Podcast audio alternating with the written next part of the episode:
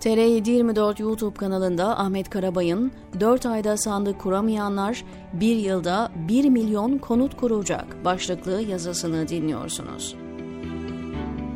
İktidarın seçimden yanaymış gibi görüntü verip YSK üzerinden seçimi ertelemeye çalıştığı iddiaları iyice öne çıkmaya başladı. Akıl tutulması yaşayan iktidarın bu yola başvurup başvurmayacağı tamamen muhalefete bağlı. MIT'in gözde elemanı Hürriyet Gazetesi Ankara temsilcisi Hande Fırat'ın iktidarın Yüksek Seçim Kurulu'yla pazarlık yaptığı yolundaki bilinçaltı dökülmesi önemli bir ifşaattı. Bunun ne anlama geldiğini dünkü yazımda anlatmaya çalıştım. Ankara kulislerinde en çok konuşulan iki konu var. Biri iktidar cenahında, diğeri muhalif kesimlerinde. Yandaşlar deprem bölgelerinde yapılacak konut ihalelerinin peşine düşmüş durumda. Ekonomi gazetecisi olarak Ankara'yı iyi takip eden Çiğdem Toker, iktidarın 6 günde kime ne kadar ihale verdiğini bütün ayrıntılarıyla yazdı. Toker'in verileri geçen haftaya ilişkindi. O günden bu yana daha ne kadar ihale verildiğini bilmiyoruz. Bu köşeyi takip edenler başkentin meşhur semti Çukurambar'da nasıl ihale pazarlıklarının yapıldığını daha depremin ilk günlerinde okudular. İktidar cenahında hem seçimi hem de depremin yol açtığı felaketi yeniden inşa çerçevesinde ekonomik bir fırsata çevirme planı var. Muhalif kesimin gündeminde ise farklı bir konu yer alıyor. Muhalif mahfillerde iktidarın YSK eliyle seçimleri bir yıl erteleme yoluna gitmeye kalkması halinde nasıl bir tavır takınılması gerektiği tartışılıyor. Eski Meclis Başkanı Bülent Arınç'ın seçimleri bir yıl erteleyelim çağrısını Beştepe Sarayı'nın bilgisi dahilinde yaptığı netleştikten sonra iktidara yakın çevreler farklı kanallardan benzeri çıkışlar yaparak kamuoyunu buna hazırlamaya çalışıyor. Ekranların fısfıs İsmaili Süleyman Yağcı bile kendince buna destek vermeye kalktı. İktidar kesiminin ben yapmadım, o yaptı diyerek topu YSK'ya atma ihtimali ağırlık kazandığına göre muhalefet ne yapacak? Burada iktidarın ne yapacağından daha çok muhalefetin nasıl bir tavır takınacağı ülkenin istikbali için önemli. Anayasaya göre savaş hali dışında seçim ertelenmez yolundaki muhaliflerin ve hukukçuların dile getirdiği argümanların bir anlamı yok. İktidar isterse bir hafta içinde bu şartı da yerine getirir. Kaldı ki savaş sırasında seçim yapma hem bizim tarihimizde var hem de 2011 yılından bu yana savaşı en acımasızca yaşamak durumunda kalan Güney komşumuz Suriye'de. Şam yönetimi savaş sürerken hem 2014'te hem de 2021'de sandık kurdu meraklısına bir nota eklemeliyim. Mayıs 2021 seçimlerinde Beşar Esad, katılım oranının %79 olduğu seçimlerde oyların %95,1'ini alarak yeniden devlet başkanı seçildi.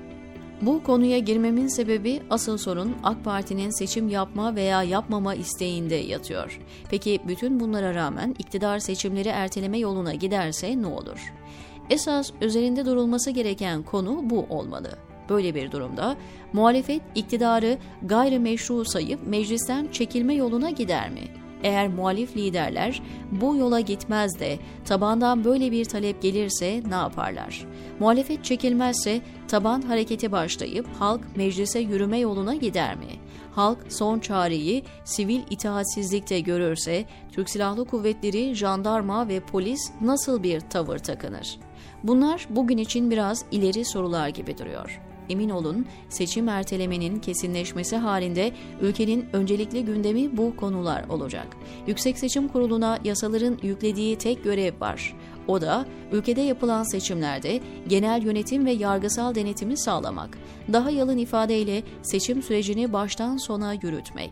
YSK mazeret üretmez. Yasaların kendine yüklediği görevi yerine getirir. Şu kadar seçmen seçim bölgelerini terk etmiş, bu kadar seçmen hayatını kaybetmiş tarzındaki gerekçeler mazeret sayılmaz.